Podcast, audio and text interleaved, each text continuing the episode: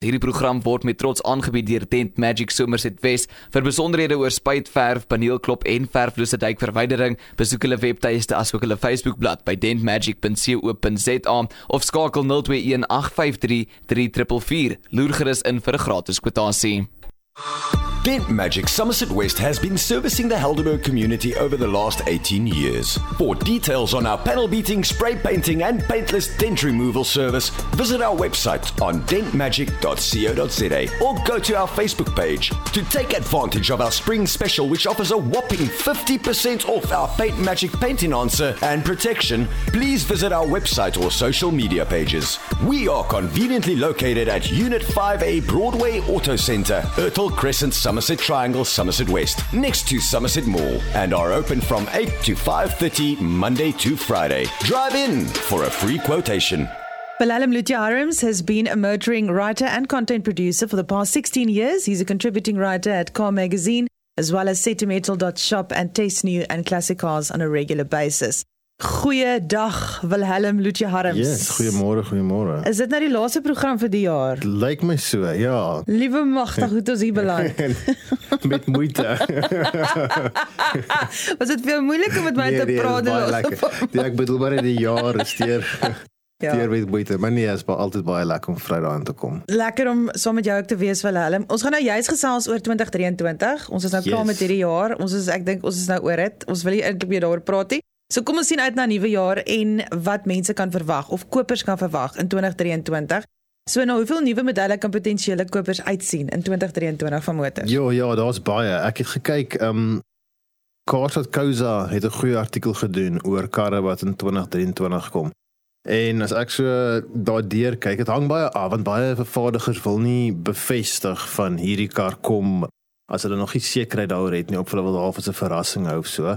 Maar maklik as die facelifts en alles insluit, ek sê maklik hier 70. Sure. Sy is nog 80 karre afhangende van wat gaan uitwerk en wat gaan nie. So dit dis tientalle karre.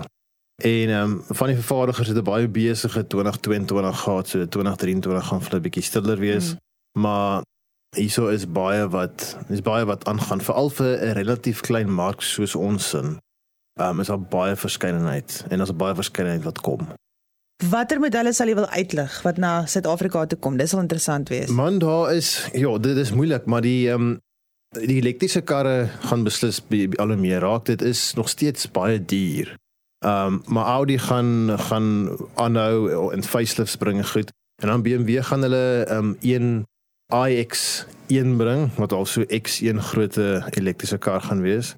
So ek dink dit is dis half belangrik want Volvo gaan ook verder elektriese karre bring. Op die oomblik het, het Volvo een van die goedkoopste elektriese karre. Ja. Ehm um, en so dis belangrik dan jy sien die bakkie manne en vroue gaan baie uitsien na die nuwe Ford Ranger reeks en die Ranger Raptor. Ehm um, dis vir Ford groot nuus want Ford fokus verskriklik op hulle bakkie reeks. Hulle baie min minder passasierkarre wat fokus op die oomblik. Uh en dan die die Chinese kar hou aan, ehm um, die Jolion wat so goed verkoop het, die daar's 'n S-model wat kom en 'n uh, hybrid is ook. En dan kan ons kyk na iets soos Lexus se RX SUV. Ek meen dat in terme van ontwerp is dit iets heel anders. Ja. En Lexus is mos nou nogal ook amper sy teenoorgestelde van Toyota. Hulle hulle maak hulle karre baie baie uniek en opwindend laat dit lyk like. en dan Mazda 'n groot Mazda so van die vervaardigers sal so 'n hele reeks updates, facelifts of goed, mm. maar Mazda gaan dit doen en dan bring hulle ook 'n CX-60 wat 'n sure. groterige SUV is. Dan as jy kyk, ek meen Mercedes stel nooit teleur in terme van die ehm um, karre wat hulle bring en die hoeveelheid nie en hulle het 'n vrek groot produkreeks in Suid-Afrika. En daar kyk ons na, ja, ek ehm um, die hulle elektriese karre wat kom, ons klomp en dan die hele um SUV reeks, daar's facelifts, left, right en center. Daar's 'n nuwe A-klas, 'n CLA en 'n GLA, so daar's klomp wat gebeur en wat kom. Um en dan natuurlik ons moet nie van ons plaaslike vervaardigers mm. vergeet nie, ek sal nou nou by by um Volkswagen kom, maar in terme van Toyota ook is daar baie wat wat gaan gebeur. Ons kyk daar na die Toyota Crown crossover wat 'n tipe crossover is, natuurlik soos 'n semi SUV. die Corolla gaan geupdate raak en dan kyk ons ook na die RAV4 PHEV wat wat wat op ehm um, sover ek weet 'n plug-in gaan wees. En hy RAV4 het die laaste jaar vir Toyota baie baie goed gedoen. So ja, so nee, daar is regtig waar verskeidenheid van keuses om na te kyk. Jy het nou nie geen of jy het nou geen sportkarre genoem nie. So daar moet iets ook op pad wees daar. Yes. Want jy hou daarvan om met hulle te ry. Kom ons fook praat bietjie daaroor. So ja, daar's daar's klomp goed wat kom. Um BMW se nuwe M2 Dis mm. 'n klein kompakte vinnige coupe. Hulle Z4 gaan geupdate raak. Dan die Ferrari Puro Sanguine. ek het dit gegoogel om te sê ek hoop ek het dit reg gesê. Dis hulle eerste glo dit of nie SUV. So en hy's uitverkoop vir die volgende 2 jaar. Sê gou weer die Piring Piring Puro Sanguine. Puro Sanguine. Dit, dit is Italiaans vir uh, pure blood. Oh wow. So in sure. dis 'n vrek mooi ek meen hulle noem dit nie 'n SUV nie, hulle noem dit 'n ander tipe kar, maar 'n 4-deur kar met 'n boot. En ehm um, 2 jaar vooruit.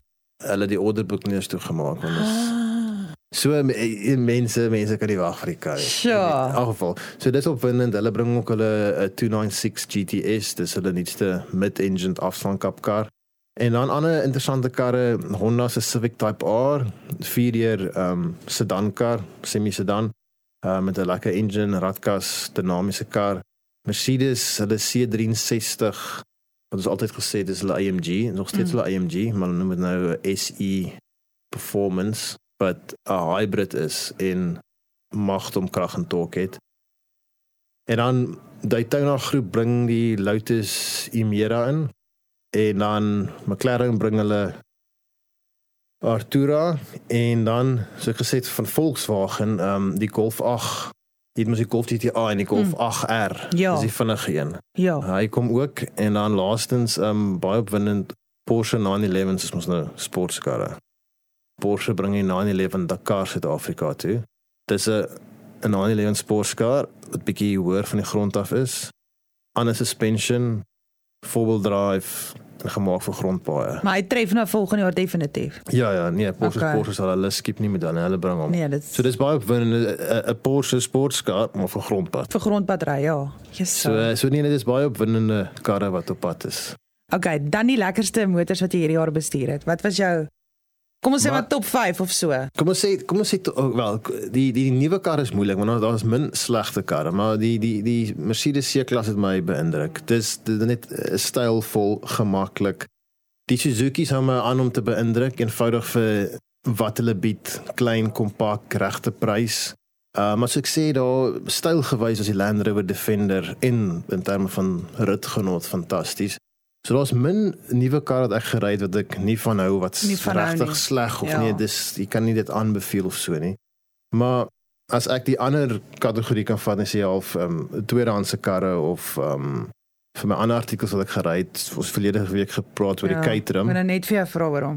En dan die Morgan Freewheeler. Mm. Net omdat dit dis iets heel anders, dis 'n unieke ervaring. Dit dit vat jou af terug in tyd en goeters. Ja. Ehm um, ek sê daai 2 is van die top 3 en dan ek sê sê die laaste een van die top 3 is die ehm um, ehm um, wat ons oor gepraat het daai persnommertjie, mm. die Lamborghini Huracan yes. STO. daai daai hy by hy bly jou by. so ehm um, so ja, nee, dit is baie opwindende opwindende voertuie. So jy ja. sê 2022 sou eh, was 'n goeie jaar vir jou in terme ja, van Ja, nee, ja. nee, dit was baie lekker. Ons ons beter in ja. Lekker om so met mense te werk wat hulle karre beskikbaar stel en vervaardigers. en as jy nou die die jare vakansie gaan, gaan jy met jou eie kar.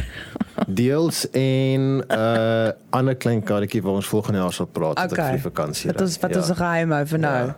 Okay, nee dan dan klink dit vir my asof ons 'n goeie 2022 gehad het. Ek wat niks van karre weet nie het al geleer by jou. So dankie Willem. Ons nee, het wanneer begin gesels? Julie of so? Ja, dis Dink ek daar ons. So ek weet al bietjie meer hoor.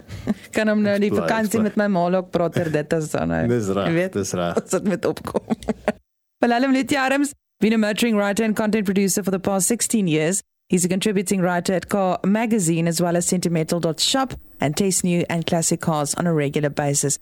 Jy moet 'n geseënde feestyd hê en ons praat volgende jaar. Dis reg, selfs vir julle. Baie welelle. Bye bye bye bye. Hierdie program was met trots aangebied deur Dent Magic Somerset Wes. Vir besonderhede oor spuitverf, paneelklop en verflose duikverwydering, besoek hulle webtuiste asook hulle Facebookblad by dentmagic.co.za of skakel 021 853 3444. Loer gerus in vir 'n gratis kwotasie.